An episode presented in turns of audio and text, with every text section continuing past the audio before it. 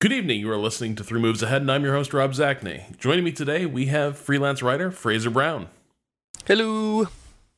And we're also joined by freelance writer and Vice Sports columnist Ian Williams. Hi, how's it going?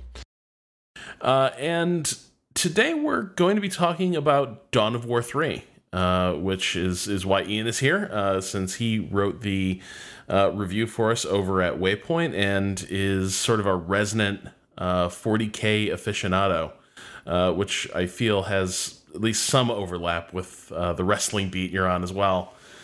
Yeah, it's a whole lot of like crypto fascism disguised as like humorous and light entertainment. Well, they're not all crypt. I say too much, but yeah, I mean, these are like... Actually, now upon reflection, maybe they all are just different... Like, there's like crypto fascist mystics, and then there's just the straight-up fascists. It's good. It's good times. Yeah, Orcs are more like anarchic, I'd say. I don't really think they have any real politics. They're maybe a little bit like... They're kind of into Darwin stuff, because it's all like, you know, and maybe Nietzschean almost. Yeah. I don't know, but maybe that's giving them too much credit.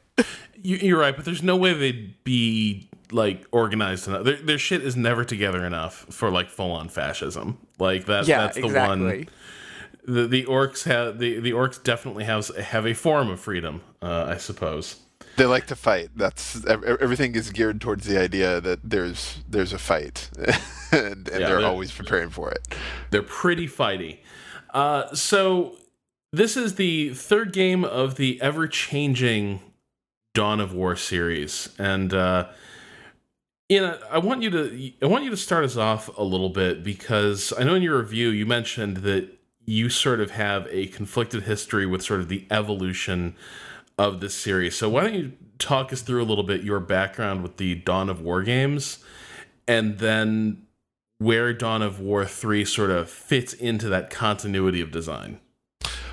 Sure. So Dawn of War came out, and the first one, and it was at a time when real-time strategy games were, for lack of a better word, like they felt very wide open. And I mean that in the sense that generally speaking, you would have these maps that were very were either very large or didn't have very strict bottlenecks, right? So you ended up doing this thing where you built your base, and then you would go out and fight on this open battlefield, and it would kind of go back and forth. And there was kind of this ebb and flow to it, right? That was similar to what you would think of as a large kind of battle fought over days. Dawn of War was very much keeping in that general mold, right? You made your bases, you made your troops, you rushed, everything like that. Dawn of War 2 came out, and by the way, before I talk about Dawn of War 2, I really liked Dawn of War 1, right? Like, I was never what I would consider a hardcore player, because I'm very much a turn-based strategy game guy. But Dawn of War 1 was, particularly with some of the expansions, when they added like kind of like this Total War-esque strategic map layer, right, where you were fighting over planets and stuff like that. It really clicked with me, particularly when you have like lots of factions. Yeah, Soulstorm, which is totally my favorite. I don't know if it's the best regarded. The one that added the Sisters of Battle was one I think that everybody. It's like the definitive, standalone expansion. Like it's the total package, isn't it? Yeah, right, exactly. So like I remember playing I liked the other Dawn of War 1 games and expansions. I loved Soulstorm, right? Like there was a sense of scale. That you can only get in kind of like a sci-fi game. Dawn of War 2 came out. Just to interrupt, it's so weird. I feel now like I'm missing out, because the problem was, so I was a little bit of a Dawn of War early adopter, and unfortunately, by the time they got around to Soulstorm, I was kind of like over Dawn of War just a little bit. Like at that point for me, it started to feel like, okay, we're going back to this again. In my head, I can't even remember. Was Soulstorm almost like contemporaneous with Company of Heroes by that point? Because that's the other part of this, is that Dawn of War comes along, and I don't think any other RTS had really like embraced wargamey stuff like cover and morale as much as Dawn of War did. So that felt pretty revolutionary. And then Company of Heroes sort of builds on that and goes in this whole different direction. But what I can't remember is like I felt like Soulstorm came out a while later. And I feel like by it that did point, too. I just want more Blood Ravens, more Captain Gabriel. I feel like it did too, where like Company of Heroes came out, and then I mean, somebody's sure to correct me on this, but like I feel like Company of Heroes came out and kind of recentered what they wanted to do with their real-time strategy games at Relic, and then Soulstorm came out like either around the same time or shortly after, as kind of like, you know, this capstone to the Dawn of War project. But of course, like Dawn of War 2 went in this very different direction, very small squads, almost like an RPG, which was picking up, you know, that kind of stuff from like Company of Heroes. And I'll be honest, like I bounced off of Dawn of War 2 pretty hard, right? Because I was like, well, if I want to play, I have these very like formal ideas about what I want my games to be, right? So like I'm very into like genre and form, in the sense that, you know, it's cool to break it, right? But like if it breaks it in certain ways, I'm like, well, I'm not playing a real-time strategy game, and I was really in the mood for a real-time strategy game. And Dawn of War 2 felt like that to me, because I'd played, by that point, like 8 years of RTSs, which were in this like kind of like mass battle, you know, zoomed out layer. So Dawn of War 2 like didn't really work for me, right? And I can't really speak with like a ton of authority about like the nuances of Dawn of War 2, because like I said, it was the style of game was not something that I really, really, you know, delved into super deeply. So Dawn of War 3 comes out, and it aims to kind of meld, you know, both games, right? But with something extra, right? So the melding of the two is that, you know, a lot of people were like, oh, I really miss base building from Dawn of War 1. I miss having, you know, a ton of units and, you know, kind of like a bigger sense of scale and everything like that. But so they added that in, right? There's no strategic layer like there is with Soulstorm, where you're marching across a planet or anything like that. It retained the very tightly story-based focus from Dawn of War 2, where you're dealing with, you know, the focus is kind of on these small squads, right? Even though it kind of adds back in the scale, right? You've got all these basically grunts that can die in droves, right? But as long as your hero is there, you know, that's where the focus is. The added ingredient is that they very clearly have been paying attention to the popularity of MOBAs, and they've added MOBA elements into Dawn of War 3. And that's where I think the new kind of synthesis is. So they're trying to do this ostensibly old school ish real-time strategy project, but with this focus on the heroes and kind of the map design, where there are these long kind of narrow bottlenecks like valleys, particularly in multiplayer, where you're going to attack an enemy's base, and there are a succession of buildings, some of which can defend themselves, and they're pre-made, and you're trying to destroy them in order to win a multiplayer game. They're adding all these elements of MOBA, as well as all of these unlockable characters, right, which are now using MOBA technology to classify them right down to, I remember in Dawn of War 2, it was something like, you know, damage and heals, and I can't remember the exact terminology, but this is very much in the League of Legends style. Well, this is a support crowd control guy, this is a tank, this is damage, and stuff like that. So, it remains to be seen, I think, whether or not that can work, right? Like, that's the big question for me. Reading reviews by people on Steam, it's either working for people a lot or it's really not. They're like, I don't want this MOBA shit in my game. Get it out, you know? Yeah, it's definitely a game that I can see being really divisive, which is kind of weird. Like, it almost feels like, for me, here with Dawn of War 3... the series now has like sort of locked in its identity. Oh, this is the Relic series, where you literally don't know what the game is going to be from iteration to iteration. Like, this is like Company of Heroes is going to be Company of Heroes, and they'll experiment within that framework. Dawn of War is kind of like, I don't know, their Skunkworks RTS series in some respects. Fraser, I'm curious what you've made of like, what was your relationship with sort of the changes they made in 2, and then how are you reacting to some of these MOBA-ish like unit dynamics, and then particularly these map dynamics? Well, when 2 first launched, I'd say that I was a little bit like Ian. I did not dig it. It was too big a change for me, and I wasn't ready to embrace an entirely new style of RTS. Years later, I entirely changed my mind, and I saw it for the wonderful game that it was.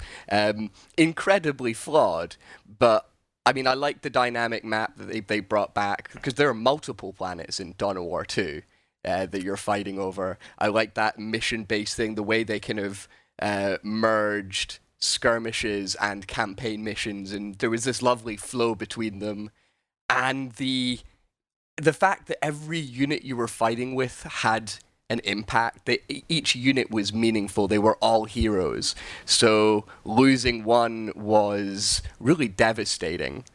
And I loved all the RPG elements. I loved building my squad, applying new armor, leveling them up and developing their skills, and they all had their personalities as well, and they all engaged with the storyline. It didn't always work, and sometimes they repeated the maps a bit too often. That was one of the downsides of adding skirmishes to the campaign, is that you'd see a lot of the same maps over and over again, but the battles were a hell of a lot of fun. So when they said we kind of want to do away with that with Dawn of War 3 and maybe go back to the base building roots of the series, I was a little bit hesitant about it. I'm really glad now, though, that they've tried to merge these 2 games together. I actually do like base building. I think that it's not necessarily great in 3. I think it works really well with, say, the Eldar, because you have to make a lot of really interesting tactical considerations with their warp gates and how every building that the Eldar constructs can allow them to teleport between these buildings. So you would say, right, this barracks is now going to link to this webway gate on the other side of the map, really close to the enemy base, and I'm just going to build a huge army and send them through the barracks into this webway gate and demolish my enemy in a second. That's really satisfying, and being able to use base building for these assaults is really cool, and it's not something you really see very often, but I feel with the other factions, it wasn't used in such an interesting way, especially with the Space Marines, who are a little bit boring sometimes.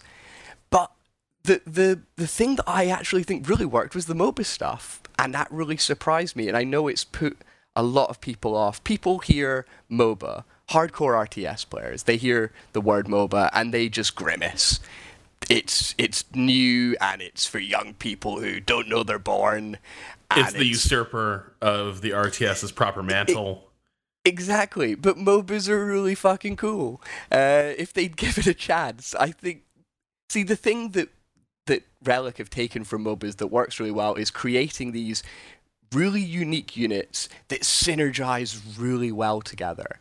You can, because every time you're playing in a match, you choose 3 hero units, elite units to bring in with you. You generate elite points and summon them in, and they all have, as Ian pointed out, these different roles. So you have like assassins and nukers and tanks, but they also work not just well together, but with the grunt units as well. So you can pull off all these really cool synergized attacks using massive explosions, teleportation, charges, and that they can all be augmented by these doctrines that you can unlock, which are essentially buffs, but there are just so many of them, so you're creating this really elaborate loadout that can change match to match, so you never really quite know in multiplayer what you're going to be up against. For instance, the Eldar are typically your long-range guys. In melee, they just crumble. They're terrible. So if you're fighting Eldar, you think, okay, I want to leap in there, if you're playing with Space Marines, with my Assault Marines, get in there, lock them down, force them to engage in melee, and you've won that particular battle. But an Eldar player could... But they know what their weakness is, so they could have brought in an elite like Jane Zara, who is a melee expert, who can rush in, carve through enemies, just this line cutting through Space Marines, Orcs, other Eldar, whatever, demolishing them, press a button at the right time, cast out her crazy blade, which spins around, jump on top of that blade and throw a bunch of other blades on top of a whole squad and just decimate them. And suddenly, the Space Marine player is like, okay, actually, these guys are really kicking my ass in close quarters combat. I have to rethink everything. And maybe the next match, they're going to pick different doctrines. They're going to start seeing that there's more to their opponent than meets the eye. And I don't think you get that with a bog-standard RTS. This comes with all the exotic units and weird powers they have, and that's all from the MOBA side of things. So I think it's the best thing that Relic could have done, and the thing that makes multiplayer by far the best component of Dawn of War 3, because the campaign is just rubbish, but multiplayer is phenomenal. And it's refreshing, because it isn't just like a MOBA with some RTS flavor or an RTS with a bit of MOBA flavor. It's something new, drawing from elements of both. Yeah, I'm curious. Do you guys feel like this is the Dawn of War that lets that provides the most like 40K flavor? Right, where like when you're describing sort of that, some of the like crazy interactions between sort of your elites and then sort of the cannon fodder type units, that to me begins to smack of a certain grandiosity and like raw power and explosiveness that I don't think was always there in, for instance, Dawn of War 1. And I think that, by the way, still remains my favorite one. But the original Dawn of War very much is kind of a conventional RTS skinned really effectively with Warhammer 40K stuff. This one kind of feels like it has the bombast and the nuttiness that sort of defines some of your 40K units. It's more like they're drawing from the art and the novelizations and things like that than the tabletop game. They're trying to capture the fantasy of 40K, which isn't necessarily present in these very slow tabletop games, which are great, but they aren't necessarily as thrilling and explosive as a novelization, where everything's blowing up and there's all of this lore behind it in big characters with their speeches and stuff like that. You don't really necessarily get that in a tabletop game. So I think that they're trying to capture the fantasy of 40K rather than the tabletop battles. Well, I would add also that, like, it kind of depends on which 40K we're talking about, right? So, like, 40K Once Upon a Time was this game about kind of, like, being, if it was personalized at all on, like, on a tabletop level or even in the games, it was about these largely anonymous soldiers of some sort, very few special characters, who were in this universe that was obviously bigger than they were, right? But they were doing these kind of epic things on their own. But 40K is no longer what it was, 35 years ago when I got into it. Jesus. But so it's more character focused because we're talking about the novelizations and stuff like that. But Dawn of War 3 is being released in this really interesting time in the corporate history of Games Workshop and Warhammer 40,000. They're getting ready to do a new edition, and with that new edition, the Primarchs are coming back. And the Primarchs, for those who aren't familiar, the progenitors of the Space Marines. Every Space Marine chapter are essentially the genetic sons of these demigod-esque super marines. I thought most of them died during the Horus Heresy.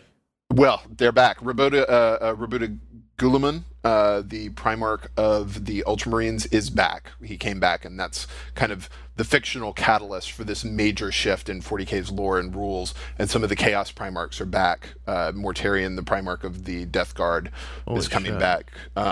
Magnus the Red, they have a miniature for him, and he's out. And rumored some of the lost rather than dead loyalist Primarchs are in the works. We don't know if that's the case. So there's this massive tonal shift going on at Games Workshop with the fiction, the game itself, the miniatures line, all of that. And you can read Dawn of War 3. I don't claim to know how closely Games Workshop monitors their properties when they license them out to video game companies. I think they used to. Yeah. Well, you can certainly read it as of a piece with this tonal shift. The heroes in Dawn of War 3 are insanely powerful. They're kind of ridiculous in some cases, you know, mostly in a good way, you know, in this kind of satisfying, oh, I'm doing something crazy, sometimes in a very kind of goofy way. Yeah, you know, I think that's largely correct, is that it's playing to the specific kind of fantasy which is in vogue in 40K's extended lore, and is kind of penetrating the tabletop game more and more, right? We're getting a shift back to this this firm emphasis on the heroes and everything like that. I'm just really curious, just because like I've always sort of rubbernecked at that sounds like Games Workshop is a car wreck, which at times it is. But I've always been sort of luridly fascinated by that universe. I've read far too many of the Horus Heresy books than I care to admit. What do you think is driving that shift within 40K? Like that's a game that was sort of a impersonal, like units are cannon fodder, like chapters have identities, but like individuals rarely do. What do you think is driving this this push into more of a heroic fantasy like view of that universe? Well, I think it's I tend to think that it's a different. I think that that's something that just happens in the culture, and by that I mean, if you look at these kind of fictional universes. So when I play a tabletop game, I like a largely static fictional universe that doesn't change, right? I like my universe. I like the 40K universe as this palette that I can paint on, right? I want it to be just a blank canvas.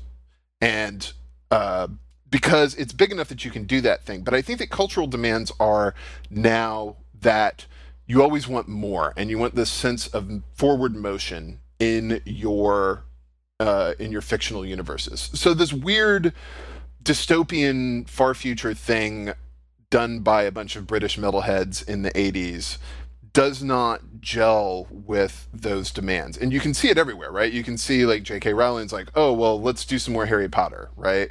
Or, you know, her tweets and stuff about how she wishes that she could change it a little bit, kind of dangling this change. You can see it in the way things like World of Warcraft feel the need to tell these kind of earth-changing stories over and over again, including you know, destroying it at one point. You can see it in the fact that Warcraft has novelizations about all of these things. There's this infinite demand for kind of like a forward motion in our geek properties.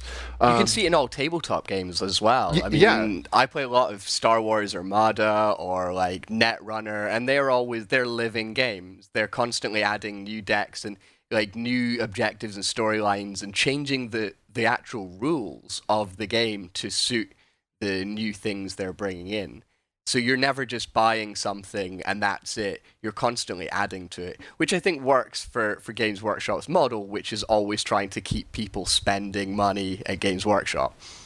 Yeah, and you can look at like 15 years ago, you can look at White Wolf with the World of Darkness thing, where they always dangled that the world was somehow going to end at some point, and they ended it, right? And there were very solid, you know, business reasons for doing that. But from like a storyline reason, like there was always, I remember I was very, very into World of Darkness games in the early aughts and the late 90s, and there was always this demand amongst the fan base to like move this story forward, right? Which always, now I can speak only for myself, but that never sits right for me, right? Because what I like I said, is I like that to be my universe. If it ends, I want my table to end it, not, you know, the writers who may or may not end it to my satisfaction. Now, you know, again, this kind of shift of emphasis to like this heroic fantasy, you need heroes to kind of move the storyline forward. If you're just a bunch of faceless soldiers, you know, it's harder to kind of essentialize that forward narrative momentum in a unit or an army or a planet. But if it's Roboute Guilliman, you know, Lord Primarch of the Ultramarines returning back to fight chaos, then that signals this big shift. And Games Workshop, you know, they're rolling with it, and it's kind of, you know, that's the new 40K, you know, for good or ill, that's what it is. So going back to Dawn of War 3, where we're talking about that shift from the sort of faceless, interchangeable units to the heroic model, I think this is where I start to struggle with Dawn of War 3. It's what I don't like about it is how uncomfortable I often find the game, because it's not readable in the way that a lot of RTSs are sort of instantly comprehensible to me, because they're working from such a common playbook, right? And with Dawn of War 3, the thing that I'm like the thing that I'm really struggling, for instance, to adapt myself to, is that at times it feels like most of those units are just there to die. Like, they'll do a little damage on their way out, but those cannon fodder units, once the heroes are on the map, those cannon fodder units can, like, augment the heroes and, like, play a role, but they're also going, you're also going to watch them just get slaughtered real fast and really quickly. And with a lot of your other Relic games, for instance, that's kind of the opposite of what you want. Not, like, you never want your units to die, but, like, husbanding your forces is very much, like, part of a lot of these other games, right? Like in Dawn of War 1, you know, you tried to rescue pinned down squads, you dealt with suppression, you worried more about that than you worried about casualties, in some sense. Company of Heroes is like kind of all about force protection, preservation of forces. Dawn of War 3, it definitely feels like there's moments in the game, like the first part of the game, the early stages of a match feel conventional to me. They feel familiar, and then the bigger and badder units start making their way onto the map, and it starts going in this direction that is new and different and deeply uncomfortable for me, because it's like a concept I haven't yet learned to intuit, right? And so, like, I'm looking around and, like, my regulars are just, like, imploding, right? There's tanks just exploding. There's giant, like, orcish tin cans, like, wading through assault troopers, and squads are evaporating. And in the past, I used to know what all that meant, but now it's like I'm in the presence of this MOBA hybrid, and it's not immediately clear for me, like, are these guys dying because I'm bad? Or is it just because, like, this is the game this is now? Like, the role these guys play is to die while your heroes get the real work done. It's definitely faster paced. You expect to take a lot more casualties than you would in, it's certainly Dawn of War 2, and maybe more than Dawn of War 1 as well. And it was one of my concerns was that when you're playing as, like, an orcish horde, and you're just seeing them explode into gibs, and it's complete devastation. Everywhere you look, it's just dead orcs. You don't feel very empowered. You feel pretty weak. However, each unit and faction have these little abilities that can augment these units, or either make them do more damage or have more defense. For instance, the orcs can scavenge and loot, giving themselves more armor, new attack abilities. They have the warg towers, which buff them, and then they have hero units that are supporting them and empowering them. So you shouldn't always be just watching your units get decimated, but if you cock up, then you will be punished for your mistake. But it won't take very long for you to start fielding a big army again. I think one of the things in the multiplayer is the idea of the escalation phase, where actually at the beginning you're getting reimbursed for dead units. You get less as the escalation goes on. It's the escalation is every 10 minutes, I believe. And at the start, some of the costs that you've put into generating these units, you get back so you can build new ones. And they build really quickly as well, and especially if you're playing a force-heavy faction like the Orcs, where each unit has a great number of of individuals in it, you're able to field really huge armies very quickly. I think in the beginning, one of the orc strategies is just don't build anything right at the start. Just churn out 3 or 4 orc units straight away, so you can go and take like an elite point and a bunch of resource points before the enemy have even got enough troops to, you know, get to more than 1 or 2. So you start from that very wealthy position early on because you can just knock them out so quickly. Real quick, Fraser, you were talking a little bit about the phases. Mm-hmm. Can you just take us through the structure of a multiplayer game? Because there's also objectives that are part of the story, and those also play a weird and unfamiliar role within Dawn of War. Yeah, it's weird, but it's good. So the idea, there's only really one mode in multiplayer. I hope they bring more, because I think that one mode will get a bit boring after a while, but it's not there yet.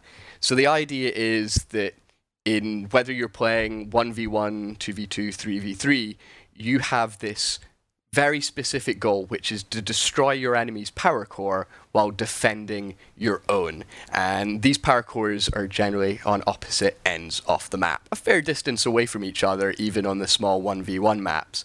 However, you can't just charge right in, because they are defended by very, very powerful turrets that will automatically just annihilate everything in a very large radius.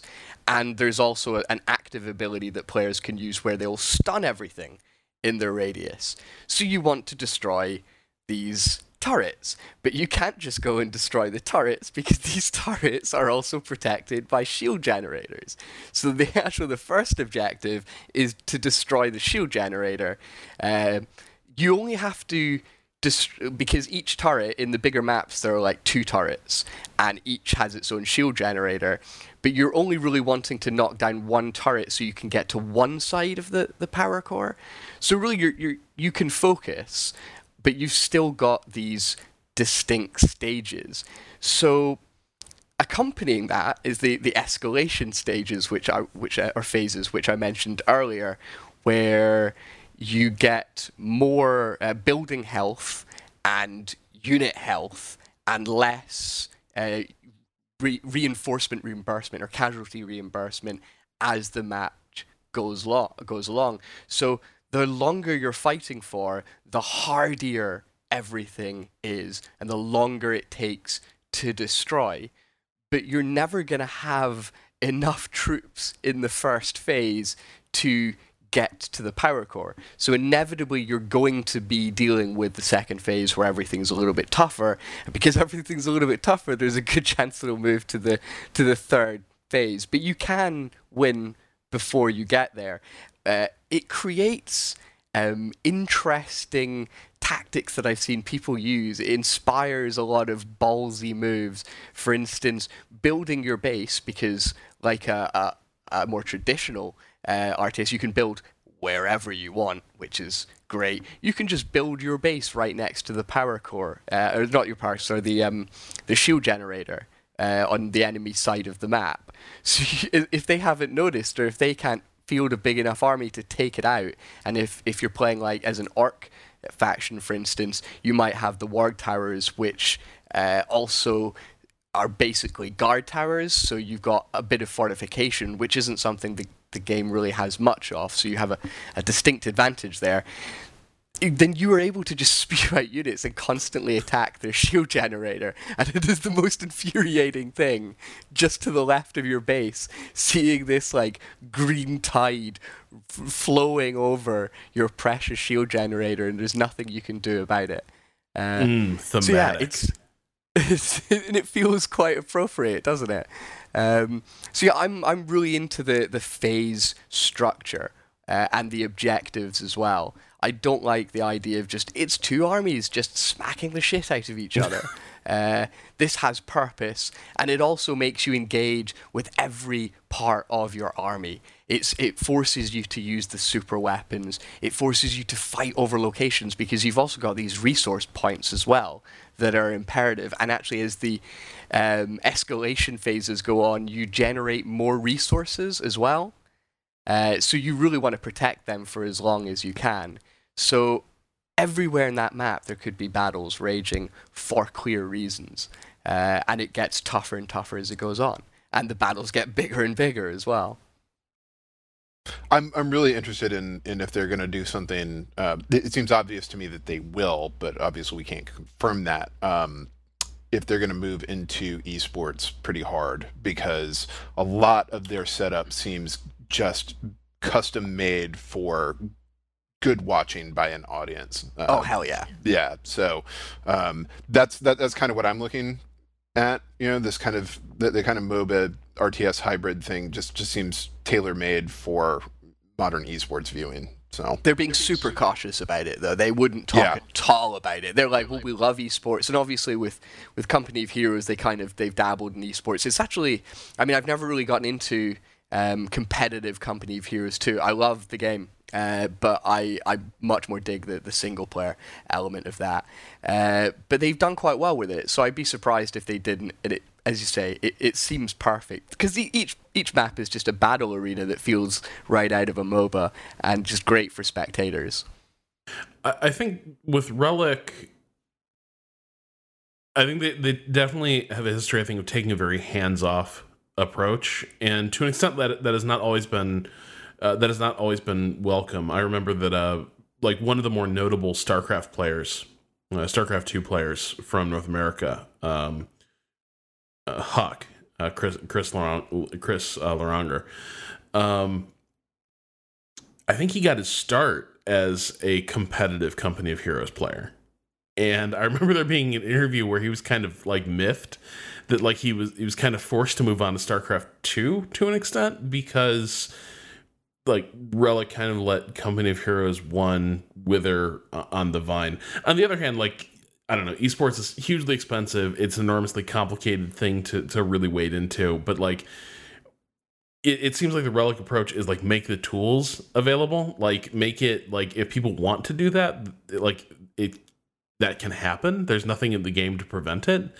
But I'm not sure unless like Relic has sort of rethought their entire approach to like competitive gaming.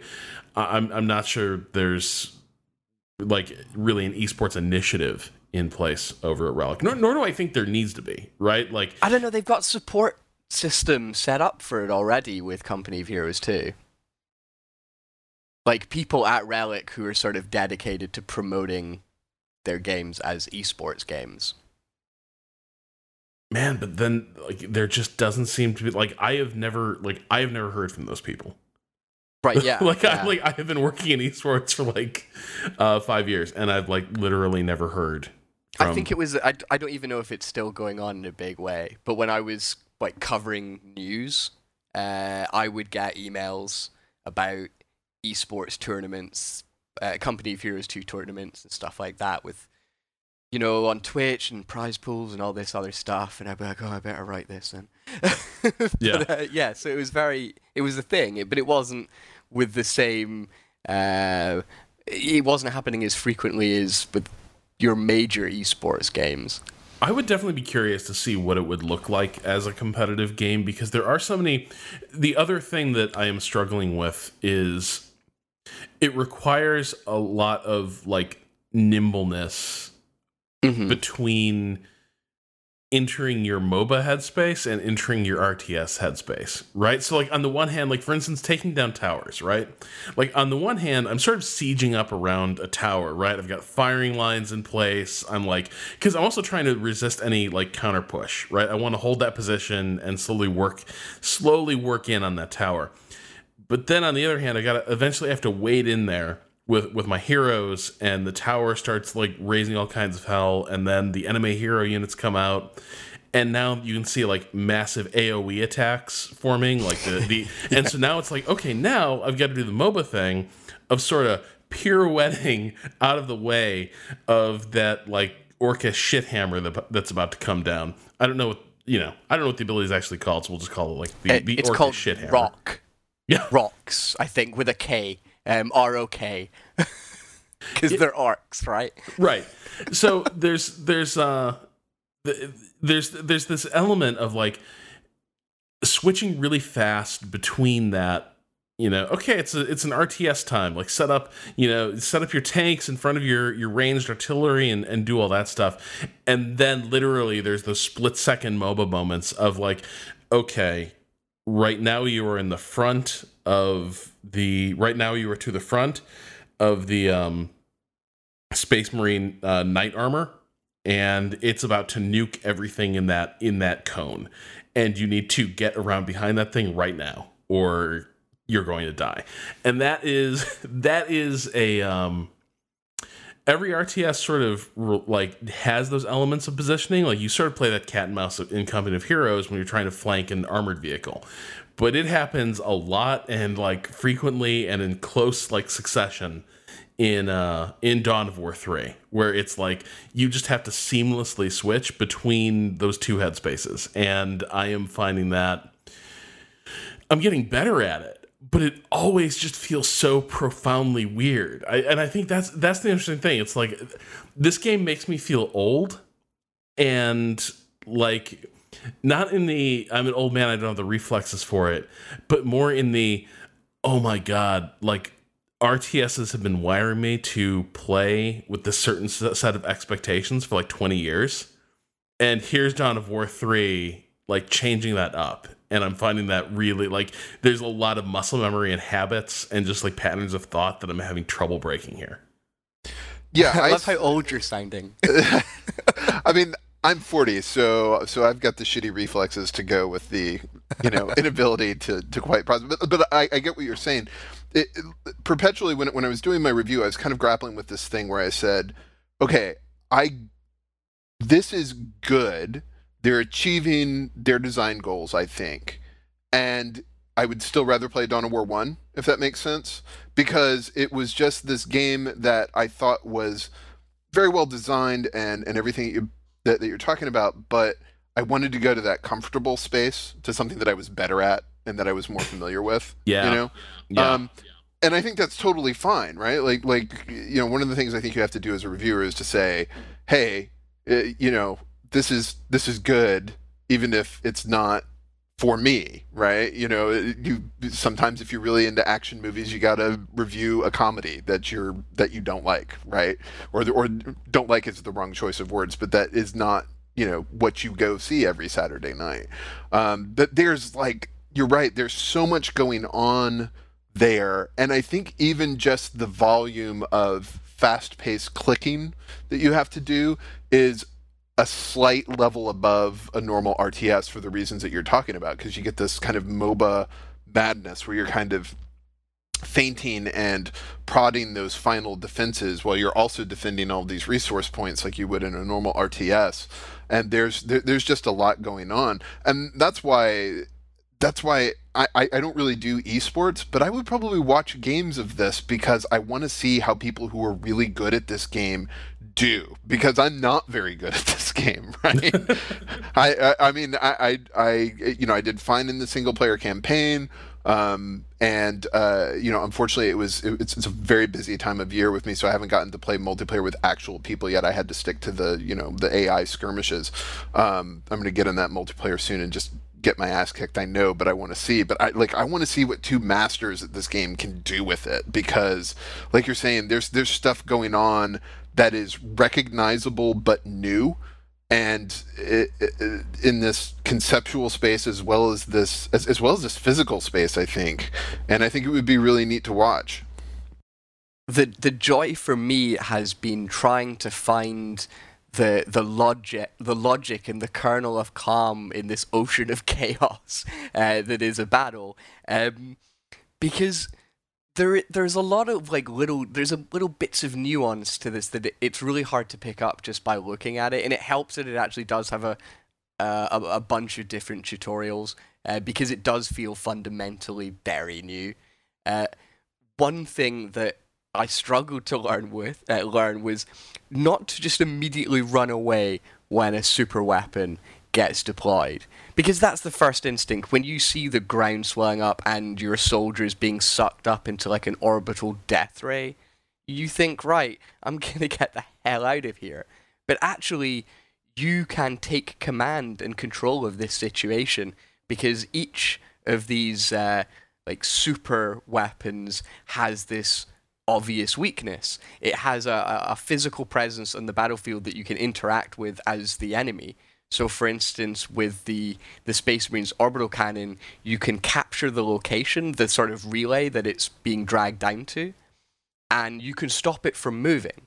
This, it basically just becomes this inert thing. You just avoid this little circle, and you're fine, as long as you keep that area captured. It's even better with the rocks, which is the orc super weapon. So the idea is that they're pulling meteors down from orbit, first little ones, and then this massive giant one, which is just this huge AoE attack. And units can actually pick up the device that's bringing these meteors to the planet. Anyone can do that, including your unit. So if you're being bombarded by these little hunks of rock, you can get a very nimble, perhaps like a flying unit, just grab it, and then race across the map, sacrificing maybe one unit at most. And you've just denied the enemy this weapon that has an incredibly long cooldown. And you feel really good about yourself. You just have to like be calm for 10 seconds, and that's all. This is so the cooldown thing is another interesting part of this. There's a definite there's a definite like tug of war element to this. Like it's very hard to simply rush a win, just given the way the matches are kind of structured, and with those low tier units, like a turret is it's a tough objective to take down when you're sort of dealing with your tier one units. But it is really cool how, because of the hero units and the cooldown, like, okay, so a comparison with like Company of Heroes, you see little hints of this, right? Like the more units you have, the slower I think your manpower points come in. That's sort of a pool that builds up very slowly. But nevertheless, you can build huge stockpiles in Company of Heroes. And if things go wrong, if you're nursing a big enough lead, chances are you're still going to be able to replenish your forces pretty damn quickly. And that's fine. That's cool. It's a good dynamic in Company of Heroes. But what's different here is that, yeah, like the super weapons, the elite units, when they go down, if you do not manage to extract them from a fight and get them to safety, it's kind of like a power play in hockey where it's like, oh shit, I just lost. Sister Solaria, the giant space marine, the Imperial Knight. Yeah, I just like you lose that thing, and it's gone for God. I want to say it's like 400 seconds or something like that. Like it's a long ass time, and that is a tremendous amount of hit points and firepower that's just gone. Like you needed that unit to answer certain other things that are on the map. And now you can't. You can't just match strength for strength because your biggest badass was allowed to die. And so now you have to sort of ride out what's going to happen while you wait for that cooldown to come in. And that does generate some really amazing moments, right? Like you're sort of clinging to your turret, and the enemy's about to break through, and if you can just hold, you're putting down the artillery fire like crazy. You're frantically rushing like anti-vehicle, anti-armor infantry into the fray just so you can chip that damage and hopefully slow them up, and then the cooldown completes. And you roll out the heavy, and the entire match flips again. It's a really cool thing. I really dig that aspect of it because it definitely encourages a lot more I guess this is sort of where the husbanding your forces comes in. It definitely encourages a lot more knowing when to fold them, I guess is the way to put it. You know, extracting your heroes from a bad fight is another big part of this game, because those cooldowns change the dynamics so much from what is typical in an RTS, and do add that element of that's so familiar to MOBAs, right? You know, the increasing death timers, which I find really cool. And you don't want to feed the enemy either, which is like a big kind of MOBA thing that it takes as well. Yeah. No, it's definitely it's an interesting approach. I guess I am too rooted in. I am so used to MOBA mechanics and RTS mechanics being so entirely different. And I think maybe the closest I was comfortable with them ever being was like your Warcraft 3, which predates the MOBA really in a lot of ways. But you know what I mean? The sort of combination of hero units and experience and traditional RTS stuff. And adapting to this has been such a huge challenge. Well, I'm really interested. I don't think that we really have, and I don't think it's possible to have a full grasp on how this game is supposed to be played, at least at the multiplayer level, because I think that there's so much going on with the doctrines and the heroes, and again the shift, this real time during the game shift in play style that we're talking about, and I think it's going to take some time to see where the balance is, where the air quotes right way to play it is, because I think that we have, I think we're just getting that idea, you know? It feels like one of those games that we need to see how the player base interacts with it, you know? So I do want to talk a little bit about the campaign. Do we have to? It sucks so much. We do. I remember Bill Abner once, I think I reviewed a game and I was like, I loved it, but I hated the campaign. And I was like, yeah, but the multiplayer is awesome. Like, who gives a damn about the campaign? And he was very adamant that we could not simply pretend that a large fraction of the game did not exist. Oh, it's just not good. I do not like the way the maps are structured at all. Like, it feels like, oh god, there's so many just like snake path maps where it's I'm a just, dungeon. God, that's what it is. It's like playing a really shitty Diablo.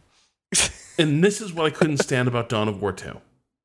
Like, This is what feels really freaking familiar, and this was another aspect that I hope would die in a freaking fire. Was this whole like, brother, you must go to the next waypoint. You run there, you kill a bunch of shit, a gate drops, and then it's like, oh no, we must get to the something. And you run over there and you kill a bunch of shit. And it's so much worse here than it was in Dawn of War 2. Oh boy, to me it feels pretty much like, No, Dawn of War 2's maps were largely open. As in, I mean, they were linear in the sense that you had this objective at the top of the map and you had to work your way through it. And there were like pathways and stuff. But this has it where they actually close off whole portions of the map. And it's because they've got like most missions are phase based. So you complete an objective and a new area of the map opens up. It's like you start off and you've got your heroes and you can't do anything else other than march your heroes down this linear path. And then you do that. And then you have a big battle, and then you maybe get base building for a little while, and now it's the base building portion of the mission, and it's all so perfunctory, and I hate it. The base building just feels like it's just to generate what units you're going to take into the next part of the dungeon.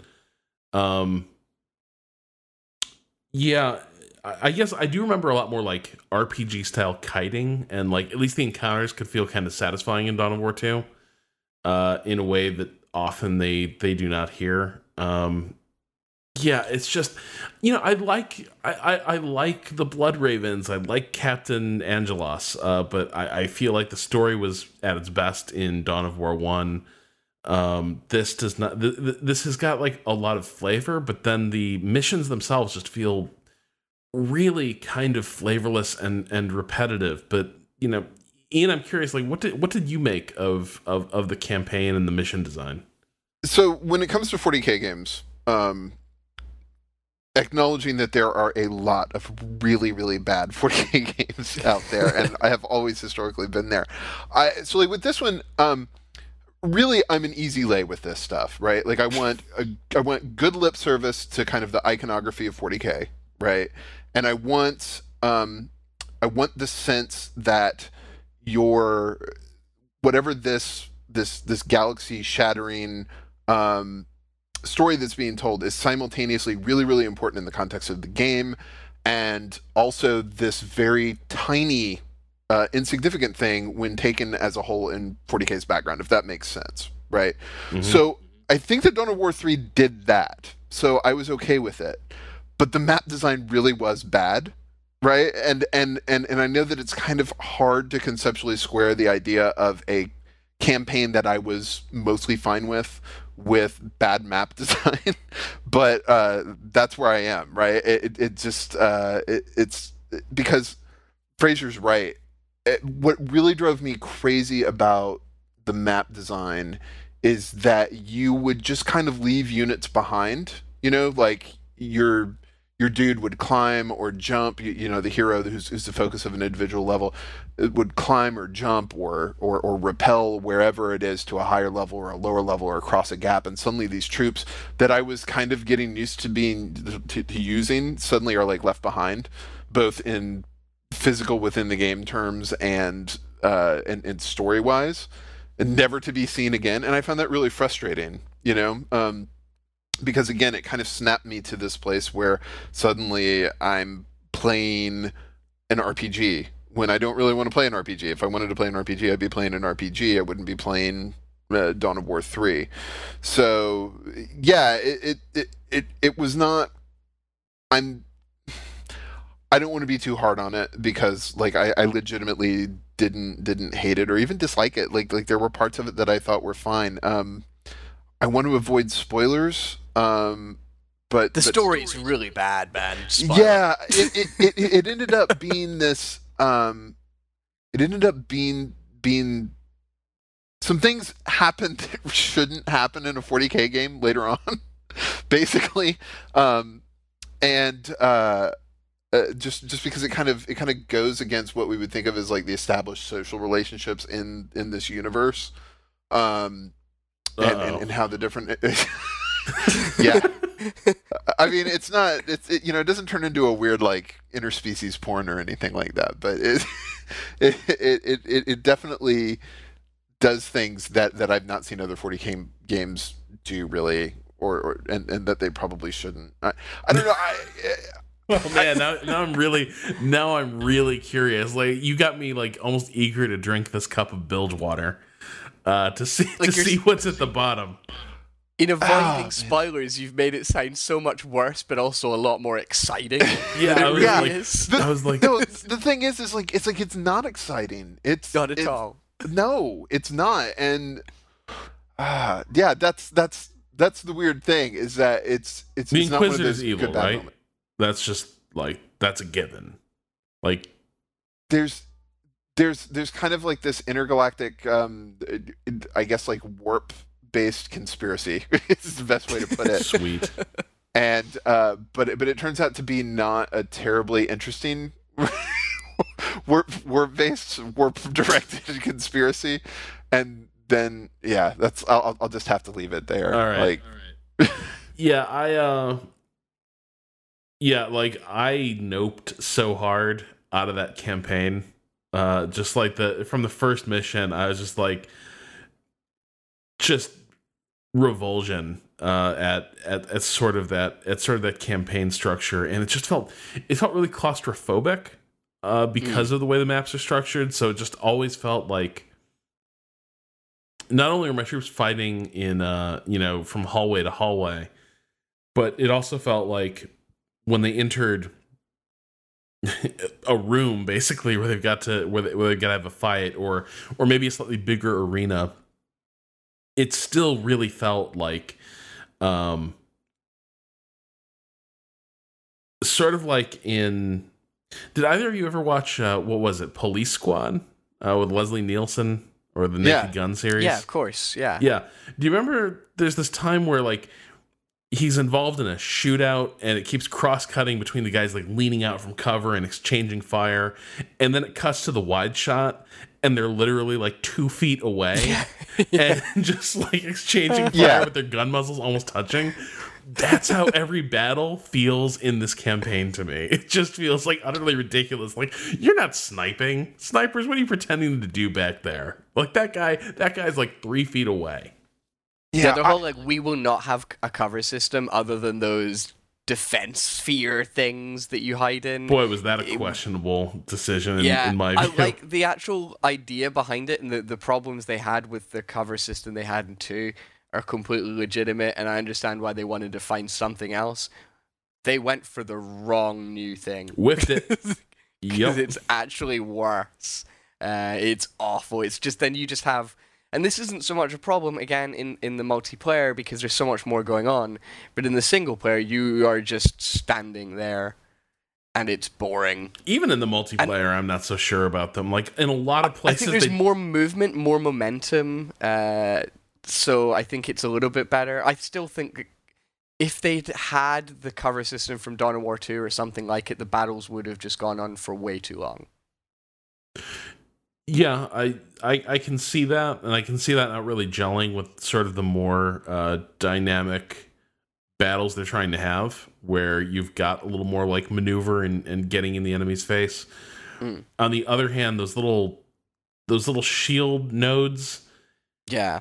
Often, and they feel like kind of silly because on a lot of the maps, at least, it doesn't feel like they're all that strategically positioned. So it's like my guy's set up there, and it's like, boy, if the enemy comes through here, I'm really going to get him. They so often don't. Enemy's not going to come through there. And if I see somebody set up in there, I'm just going to be like, I think I'm going to go to the other route, the one without the shield place, and go take that control point instead. See, I'm the guy who sees an occupied cover point, and I'm like, oh yeah, no, nothing needs to be left alive, right? Even if it takes all my dudes, right? I'm going in, which is probably, by the way, why I'm not very good at real time strategy games. that is a very enemy in entrenched position. All right, gotta get dedication for you. Yeah, let's do it. Let's jump those jump pack troops up there. We can do it. It's like you make a great like World War I general who's like convinced the bayonet is still like it's the spirit of the army. Damn it! Like, hey, Battlefield 1 was one of my games of the year last year. So you know, I'm very into dying repeatedly and not learning my lesson. The real problem I had with the campaign above all else was how every encounter is heavily scripted. And yet they don't do anything, like, interesting with them. Each battle is, like, a sort of set-piece battle, or at least has a trigger to it. There's no... You're not fighting against the AI. You're fighting against something that Relic decided, like, a year or two ago. But it's not exciting or thrilling. It's still just a bunch of dudes standing, fighting really close to each other, feeling each other's breath. And it's, yeah, I feel like if you're going to do these highly scripted campaign, like, have a lot of cool things happening. Like, occasionally you'd have something where you've got to, like, I think it was one of the first Orc missions where you've got to protect this cannon that every time it fires, it moves further back to where you want it to go. See, I love that. I thought that was funny. Awesome. That was really funny, but all the enemy were doing were just coming at you in waves. It was just a wave-based battle. There was nothing more to it. So, like, there was this really cool flavor, but the actual fight, there was no real, like, there was nothing I had to think of as a tactician. I just had to have my guys stand there. It's like, as long as I had enough people, and by this point I did, because I had a full base, I could just churn them out. So there was no tension, no thrill, no like feeling, oh, I was down to my last man and I still got it. It was just, here I am, standing for another 15 minutes waiting for this bloody mission to end. And I knew I had it in the bag. So it feels like a waste of having these scripted missions. See, when I played that mission, I'd gotten up to like, you know, because you can't pause it anymore, and or I didn't pause it, and I'd gotten up to get a drink, and a bunch of my troops had died because like they just kind of sat there. I don't know, and so that part of the mission was actually really tense for me because I had about like 2/3 the units that I should have had. So yeah, that was awesome. I thought that was like excellent, and Relic should add a get up and get a drink at this point, like tension. Yeah, that is an interesting endorsement for the campaign. Like, okay, so here's the deal: if you leave for like 5 minutes and just let the game run, it's a good game. It's a good campaign. You just need to handicap yourself every mission. Like before each session, drink a huge pitcher of water. Turn your phone ringer as loud as it can go, and then you got a good campaign. Yeah, well, I mean, like I said, like I'm that idiot who starts drooling whenever I'm like, oh, it's Howling Banshees. Yeah, I know those. Those are cool. So it worked for me, but like, I totally get the critique. Yeah. I really do. And you see that battle like 20 times in the game because that is attack. That is something they just throw at you. They're like, hey, we heard you really like wave-based battles. We've got lots of them. It just is so dull. Yeah, and I do find it a little weird because, well, not just weird, but like this same studio made Ardennes Assault. I know. That's the whole time I was playing this campaign. I was like, what the fuck happened? And do you know what the fuck happened? They ran out of time. It's got to be that. They ran out of time. I suspect because it's just different teams within that studio, sure, though, too. Like it's it definitely doesn't feel like the Dawn of War games come from the same people. And but at the same time, Dawn of War games have had these dynamic campaign maps before. In fact, every other Dawn of War has. Dawn of War 2 launched with it. Dawn of War 1 and got it. Dawn of War 2 had like a StarCraft branching thing, but I don't think it was a full. Retribution, I think, had more. You could lose colony, or you could lose areas by ignoring them, and then lose resources because you lost those areas. And if you lost a battle, it moved forward. There was actually like days. So you'd like, if in day 23, you go to a battle and you lose, then that's it. You've moved to day 24. So you suffer. So it was actually a proper dynamic campaign. As like, you can go here or you can go there, and things will get worse here if you go there. I replayed it in preparation for Dawn of War 3, and it has it. It's got nothing on Ardennes Assault, like not even close. Yeah, but it is a dynamic campaign map, and it is infinitely more enjoyable and engaging than this kind of linear scripted campaign that they've got going with 3. So I hope that in the inevitable expansion, they'll be like, okay, now we're going to focus on like a dynamic campaign with...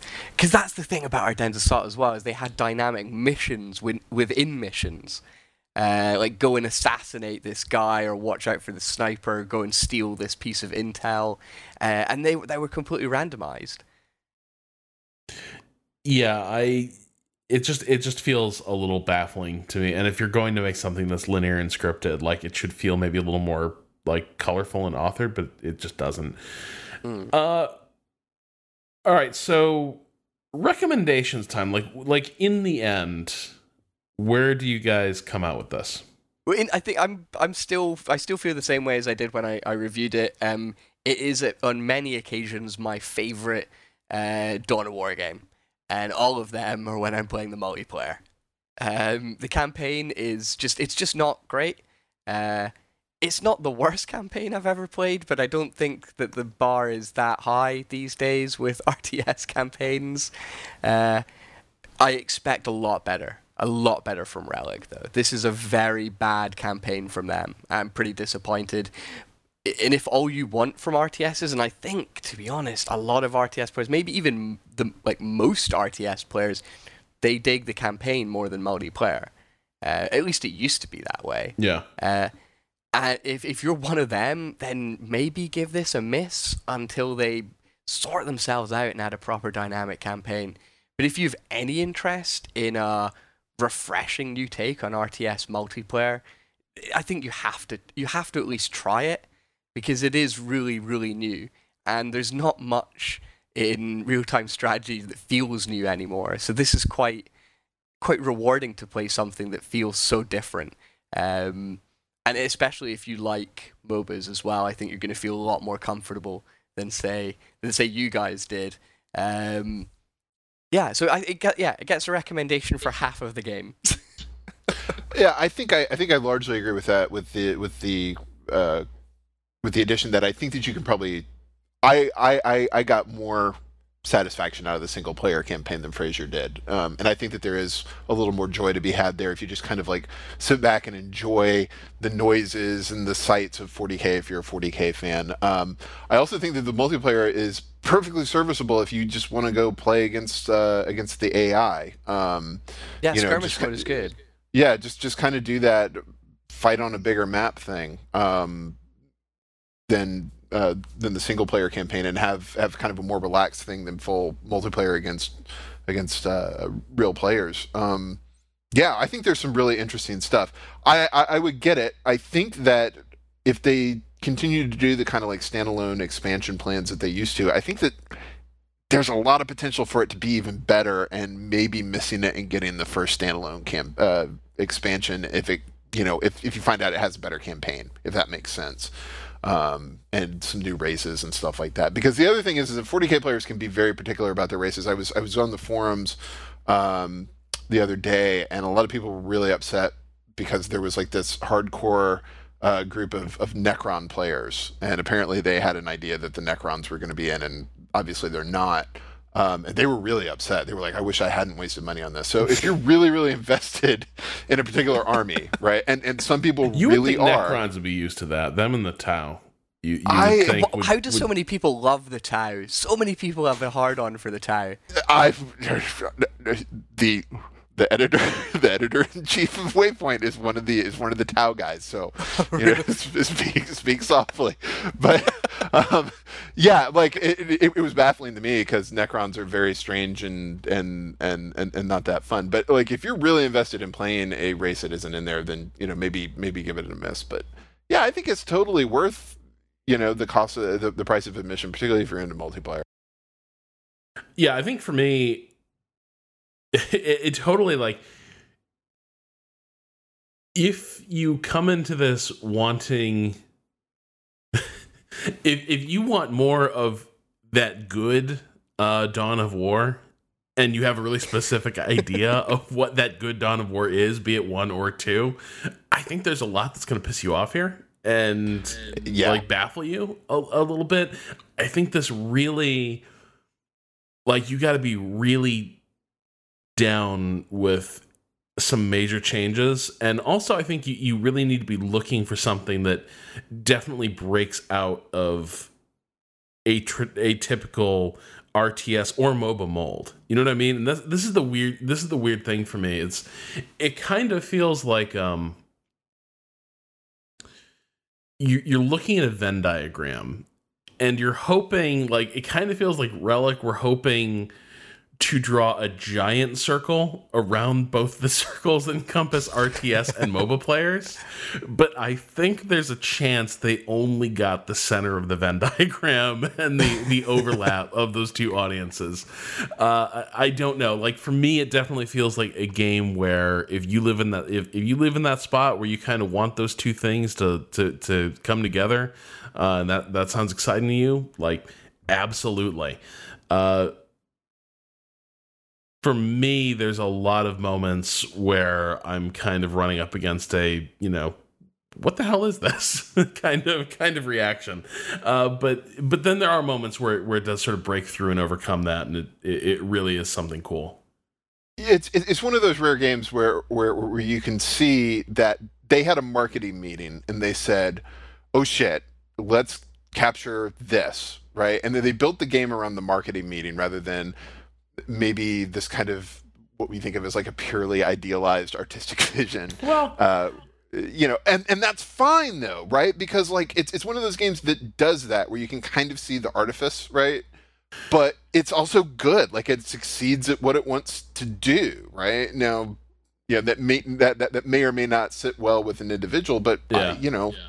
It's it's good at what it wants to do. I'm a little idealistic, I guess. Like, to me, this feels too weird to have been like so marketing driven. Like, it just seems too free. Like a marketing meeting definitely gave us something like what the hell was it called? End of Nations, I want to say, was like that thing that Petroglyph were working on. I'm not sure it ever saw the light of day, but it was like, that was the MOBA RTS. That was definitely the like, okay, so it's these two things that people are into, and if we combine them, it'll blow up huge. This one feels too damn weird. To me, this feels like, if you're a designer, you're sort of like, RTSs, there's a lot of models you can draw from, and the genre is not done to death by any means, but at the same time, it's a pretty well explored space, and so is the MOBA in a lot of ways. This definitely feels like kind of a an interesting attempt at combining them. That it feels like a first foray into an idea is kind of how it reads to me. I think they were really, like, when I went out to see Relic, they did seem pretty sincere about just, they had a lot of cool ideas plucked from not just MOBAs and strategy games, but even things as far afield as, like, first-person shooters, and just trying to find interesting things that they can add to what a lot of people consider now maybe a little bit of a stale genre. And they just wanted to throw interesting ideas in there and see what stuck, and not a lot of it, not all of it did, obviously. But yeah, I don't think it was just down to marketing, because I think this game is too hard to market. I don't think a marketing team could come up with a game like this. Well, a marketing team could definitely send you down a direction that ends up with something paradoxically hard to market, though. This is going to be great. You just execute on it. Yeah, that's kind of what I meant in that. In that, like, it seemed to me like they were clearly like, okay, MOBAs are big. Let's incorporate some MOBA stuff. You know? Yeah, you can definitely hear the pitch. And that can work at different levels. Yeah. Yeah, it's good. It's fine. Yeah, no, I definitely, I definitely find it intriguing. In 3 months' time, I'll be able to let you know whether I like it. And I suspect, there is a pattern with this series too, of like the first expansion really being where things kind of start locking in. Yeah, the Chaos, was it Chaos Rising? Chaos Reborn, I think, or something. Yeah. Right, and then there was the, because they had was it Winter Assault or something for the first? That was the Imperial Guard expansion. Yeah, which was fucking brilliant. That was great. Give me that Imperial Guard. And call them the Imperial Guard, damn it. That's right. Astra Militarum. God. What is that even? Just, I can't wait until they try to get a voice actor to say that line. You know, we are the Astra Militarum. Let's go, Astra Militari. Yeah, no. We speak bad Latin and carry lasguns.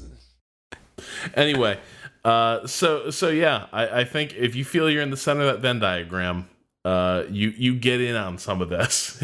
But if you're looking for like a return to a really specific idea of what the good Dawn of War was, maybe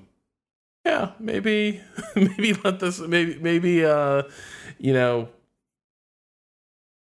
I don't even know, like, the multiplayer demo is over now, isn't it? Mm-hmm. It was an open beta up until launch, but Relic have previously, for like Company of Heroes 2, had like multiplayer weekends and stuff like that. So for instance, if they're going to be doing an expansion, they might do that again prior to the expansion to get people in. So, all right. Well, thank you both so much for joining me tonight, and that it will do it for our discussion of Dawn of War 3. At least for now, we'll have further updates from the field as the game evolves, and we'll be back next week with more strategy discussion. 3 Moves Ahead is produced, as always, by Michael Hermes and is hosted on the Idle Thumbs Network. You can learn more about the show and discuss this episode with our community at 3movesahead.net, or follow us on Twitter at twitter.com/3MA. Finally, 3 Moves Ahead is supported by listeners just like you on Patreon. You can learn more at patreon.com/3MA. Anyway, we'll be back next week with another episode of 3 Moves Ahead. Until then, for Ian Williams and Fraser Brown, this is Rob Zachney saying good night.